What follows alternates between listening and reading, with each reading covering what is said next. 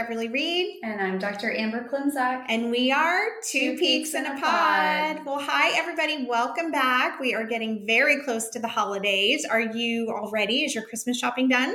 Not really. I knew I, it wasn't. You work all the time. You don't have time to shop. I've done like really well with my family, my like extended family. Yeah but Stephen not ready.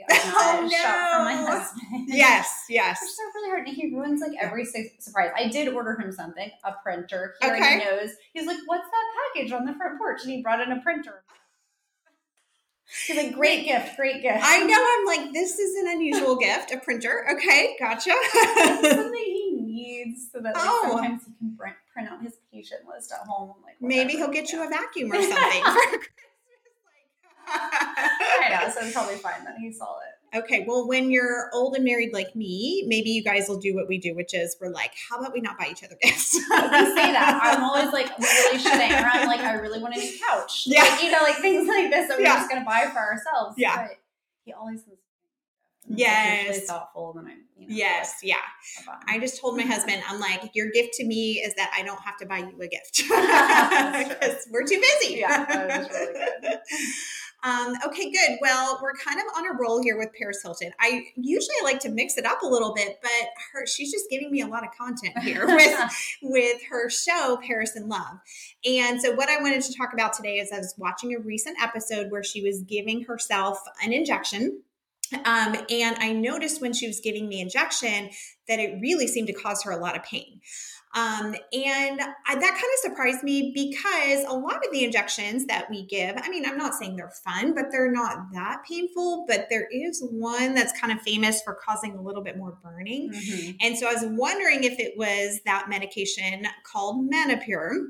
Um, I showed you the video earlier. What do you think? Do you think it was Menopur that she was? My best guess. Okay. Context clues. I think it's Menopur. Although for me, I did have another medication that burned a lot when I went through IVF. So which one? Which is Ganirelix. Uh, okay. Mm-hmm. Okay. Yep. Ganirelix, Cetrotide, mm-hmm. Menopur. I think they're all pretty famous for mm-hmm. sometimes causing burning. But one of the nice things for our patients is, in the in most cases, we're not using mm-hmm. Ganirelix or Cetrotide anymore. Mm-hmm. We use a pill instead to replace that medication but we are still using Menopur, I think, mm-hmm. for most of our patients, mm-hmm. right? Mm-hmm, mm-hmm. Um, so I thought this would be a good opportunity for us to talk about Menopur because we just got a little bit of distressing news the other day, which is a medication that we use on pretty much all of our IVF patients is going to be on back order. Yes, supply was, shortage. Yes, it was huge news. And of course, we're doing the exact wrong thing. Everyone's like, order all of your Menopur ahead of time. Get as many orders as possible so that you're the first ones to get filled. I'm like, doesn't that make it worse? I know that makes the shortage even worse. People are hoarding Menopur right now. I think, right? Yeah. Um, and I think for the first question that came to my head is why are we having a Menopur shortage?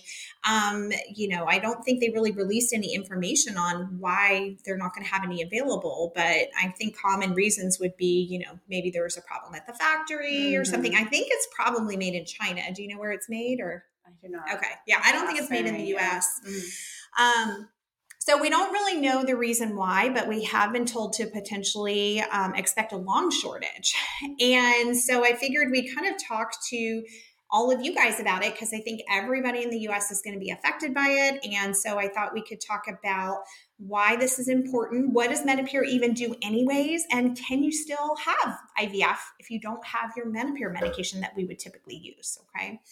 Um, so one of the interesting things that I was going to bring up is the place you were at before. I think didn't use Menopur, right? We used it. Oh, okay. But we also used another medication, okay. equally if not more, um, okay. to provide the function that Menopur does for IVF. Okay. Um, so you know we can jump into it. So essentially, there's two basic medications that we give during an IVF stimulation to make your follicles grow and the components are FSH and LH essentially.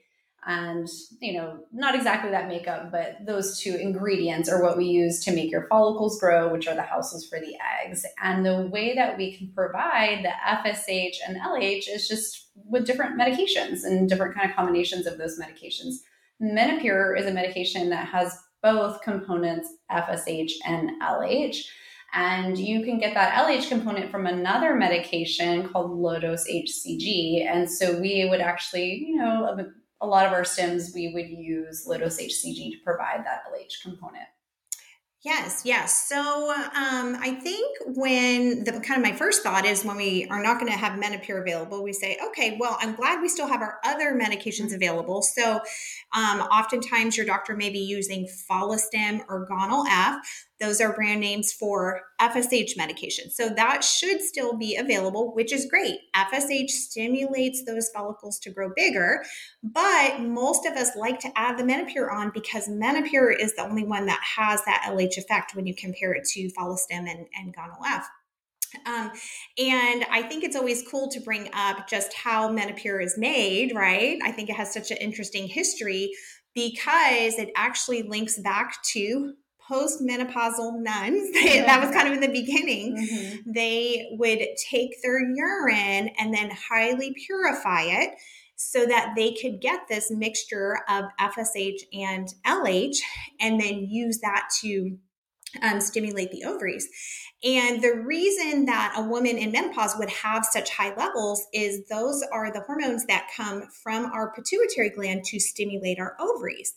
And whenever we hit menopause, the ovaries are not responding like they should. And so the brain keeps trying to make higher and higher levels of FSH and LH to tell the ovaries to wake up, and they just won't at that point. But because of that, the urine of women through menopause are going to have very high levels of those very valuable um, hormones. And so I always thought that was kind of a cool background too, which we I think we've talked about that before too. Yes, but like somewhat yeah. disgusting sometimes. When yeah. okay. Valid. Valid. I know. I mean, I just always think it's bizarre. When I was injecting, yeah. I was like, oh, this is a little bit strange. Yeah. Yeah. Yeah. Um, but then can, um, uh, and so I guess I want to bring up too why adding some LH is important.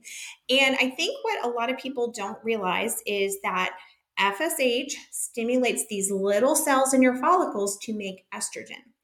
But in order for our bodies to make estrogen, we have to have a building block to be able to make that estrogen.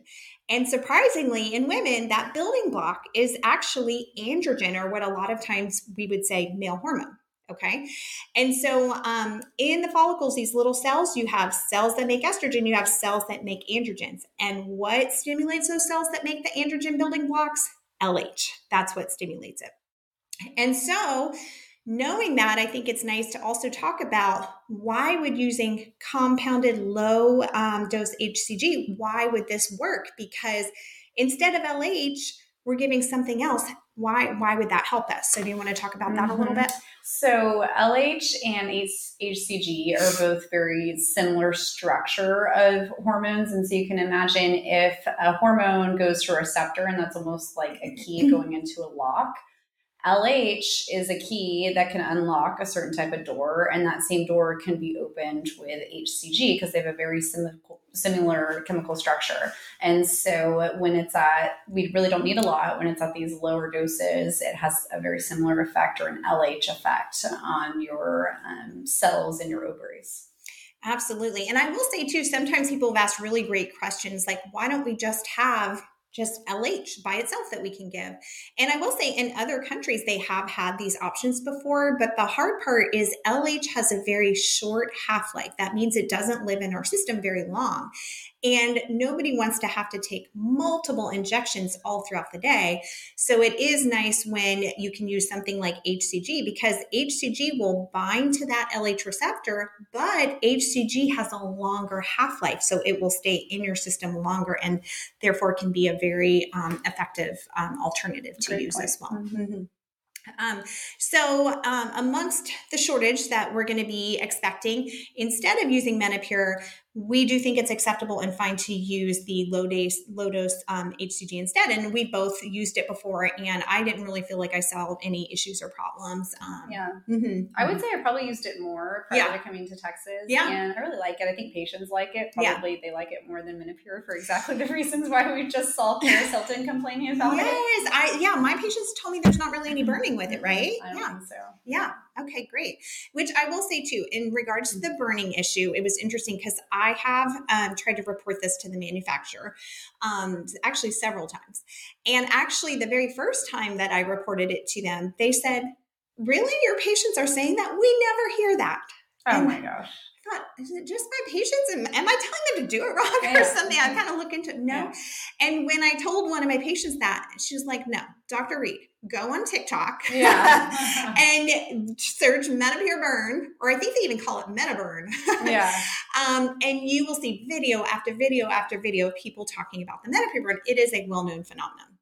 And so then I talked to them again, the men, and I said, "Look, check social media. Yeah, check your facts. it is happening. You know, is this a pH mm-hmm. problem? You mm-hmm. know, try to get this figured out." And you know, it just they haven't really changed anything, unless maybe that's why we're having the shortage. Maybe they're reformulating or something. Be great. but I give them a hard time. I'm like, Menopur, do you guys hate women? Like, why why won't you change this? Surely there's a way to make it, you know, more comfortable for this injection. I know it's possible because when they take their other injections, most of the time they don't really have mm-hmm. any issues or problems with that. So um, okay, so um, in terms of the medication, um, I've been getting some good patient questions about how it might be different when um, compared to taking Menopur. And so, one of the things, and I think this makes a lot of sense, I loved this um, question that somebody brought up, is they said, okay, well, Dr. Reed, I know that when it comes time to trigger my follicles for an egg retrieval, you use HCG. So if you're giving me HCG before it's time for my egg retrieval, am I going to ovulate too soon? And so I just wanted you to kind of mm-hmm. talk about that a little bit as well. Yeah. So the dose that we're going to give you to function as LH is really, really low. The dose that we're going to give you for you to trigger and basically start that process of ovulation is much higher. So, the way hormones act in our body, when they're circulating at a certain lower level, they can often have completely different functions than when they hit a higher threshold and then are able to achieve something much bigger like ovulation. Um, but interestingly, they have looked at because one of the big questions is is there some sort of ceiling or some sort of limit when you're doing an IVF stimulation that you really shouldn't go above exposing these follicles to LH?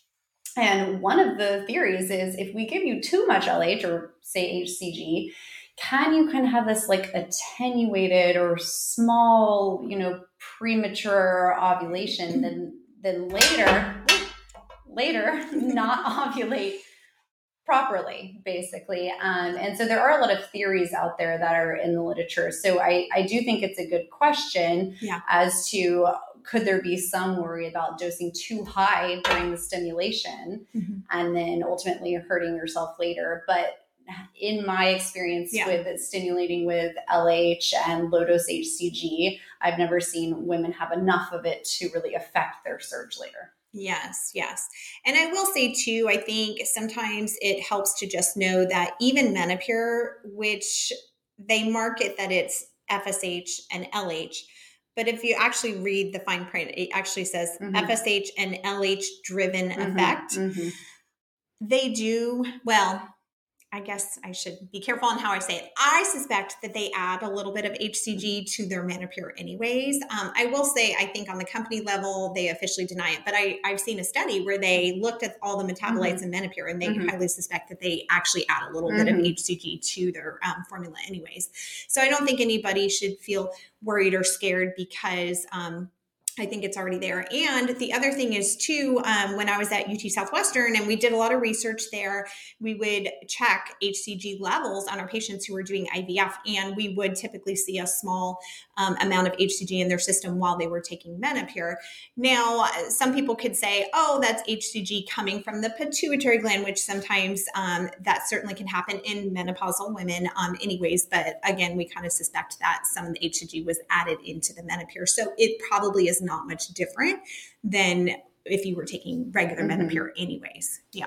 One thing I think we should caution about because yes. I have seen it happen to a uh-huh. couple patients is that now, let's say you've done IVF in the past. Yeah.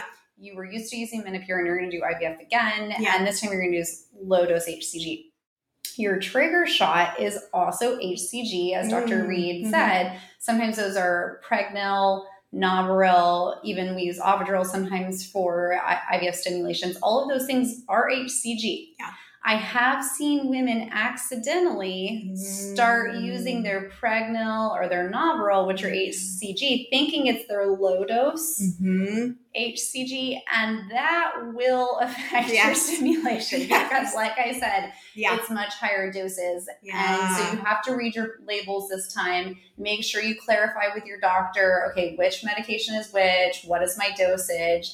Um, I have seen a, a few patients have messed up stims because of that. Very frustrating. that's such a good point. I'm glad you brought that up. And actually, it kind of made me think of another point too. So, as we told you before, Menopur has FSH and LH driven effect.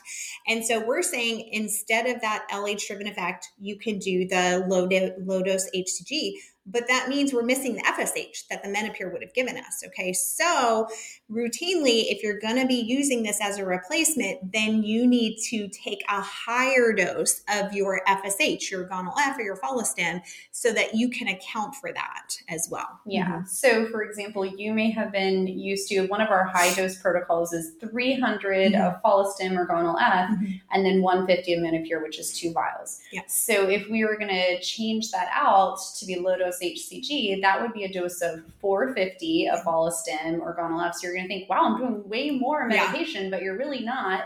Because we took away all that FSH that was provided by Menopur, and then your low dose HCG dose, you'll probably be on a higher low dose HCG dose, something like 50.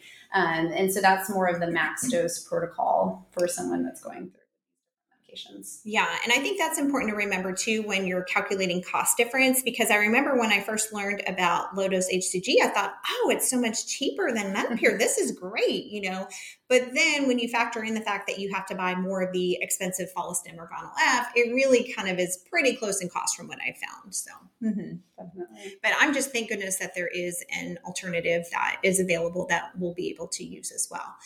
Um, but I have to say it's frustrating because we are seeing all types of drug shortages. I don't know if you saw um, some of the local pharmacies are running out of Prometrium, which is a common type of progesterone that we're using. Yes. Well, I've been Um, waiting for Endometrin to come back Yes, for a while. So Endometrin Yeah. is another uh, progesterone suppository that we use for IVF often, and it's Mhm. made from the same company that does Menopur. And that Mhm. one, I've been, I don't think, I still don't think it's back, right? No, it's I, it hasn't been, been back. Yeah. And actually, then I heard an interesting rumor about uh, growth hormone. There's been growth hormone sh- shortages, which the use of growth hormone very controversial, um, but it is also on a national shortage. And what I read, the rumor is, is that if you look at one of the growth hormone pens, it looks very similar to an Ozempic pen. And apparently Mm. they it's the same company that that makes those, right? Well, Mm. they're so Ozempic is a weight loss medication that everybody Very wants because it's what the Yeah. celebrities use to lose weight and everything, right? So there is worldwide demand for it. Nobody can keep up with that demand. And so the rumor is that to keep up with the demand, they've been producing less growth hormone pens and instead using their resources and, and people to make more Ozempic. So, I mean, I hope that's not the case behind all these fertility medication shortages, but Yeah. definitely a frustrating situation to be in, I think, on the patient side of things, right? Yeah, certainly. Mhm, mhm, Yeah.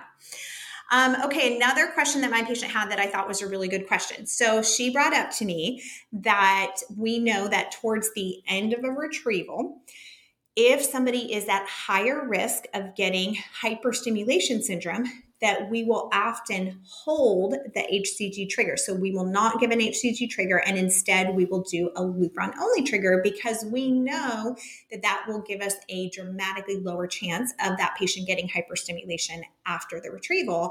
And so she had concerns. Okay, well, you're saying I shouldn't take HCG because I'm at higher risk of stimulation, but now you're going to give me HCG. Good question, right? It is a good question. Yeah. I mean, I gotta see the logic. Yes, yeah, yeah.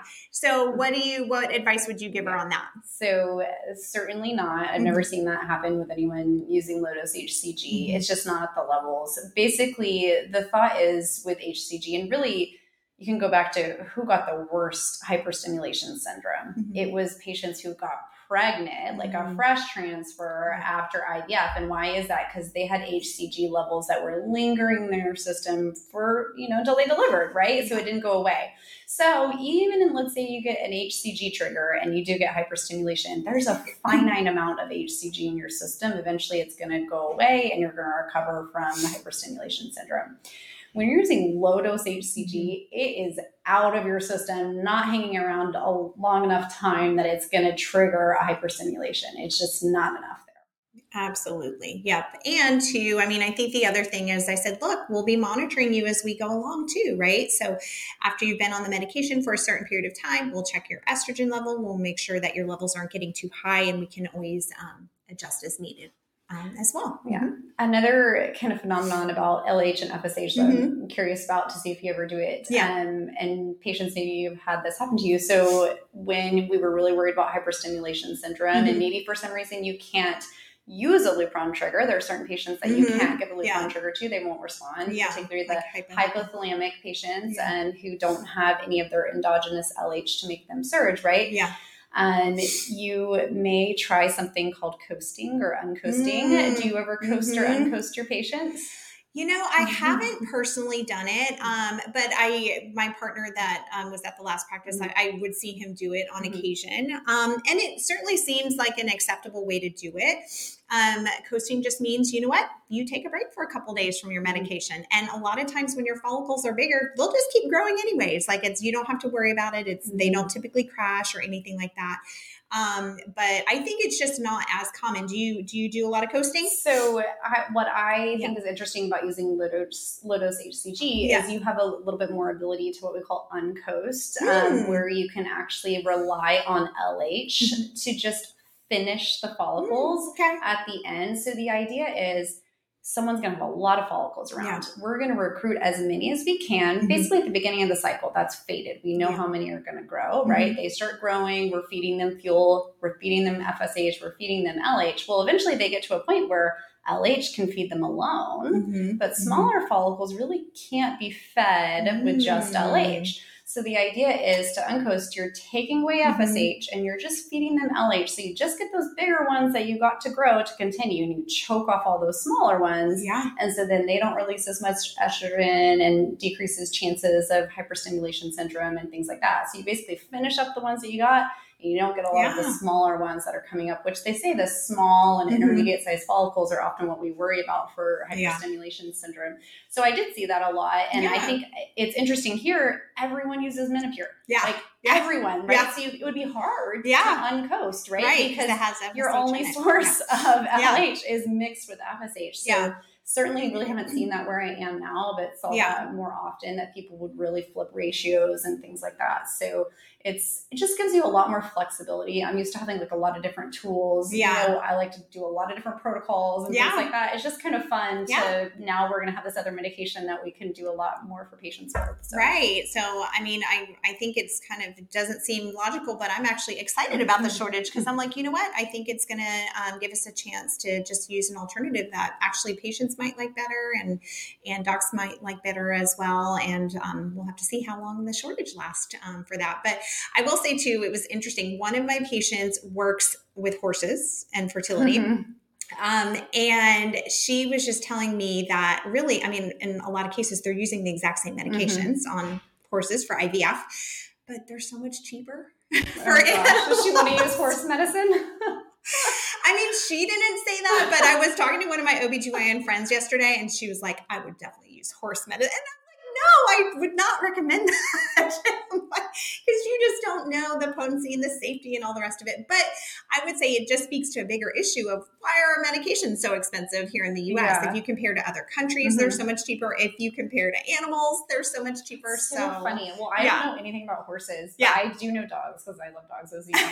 and my experience with my dog medications Uh-huh. is my vet tells me, and Uh-huh. me if there's a vet listening, but that dogs require more medication than Oh. humans do because they metabolize it quick more quickly for the most part. Oh. So I've also heard of people Yeah. using like pain medicines and things like Oh, that yes. their dogs because they're very strong. So that would be the same concept. But yeah. I would worry that like the IVF medications are really strong if it's for a horse. No, Like, I know. Well, because and because well, but that kind of spoke to cost too, because they were Yeah. like, imagine the doses we have to use horse in a horse. Like, Yeah. um, but um, but yeah, the cost is just so much cheaper, so it's not a big deal for a horse to be on. I guess menopur, falsum, and all the rest of it. So I love just does a learning horse about need this IVF? For breeding purposes. I guess with Mm. horses, you there's good good horses like race horses And they're certain types of horses. getting pregnant, or they want like I think they want like a really good, well-bred horse, from what I understand. I interesting. Yeah.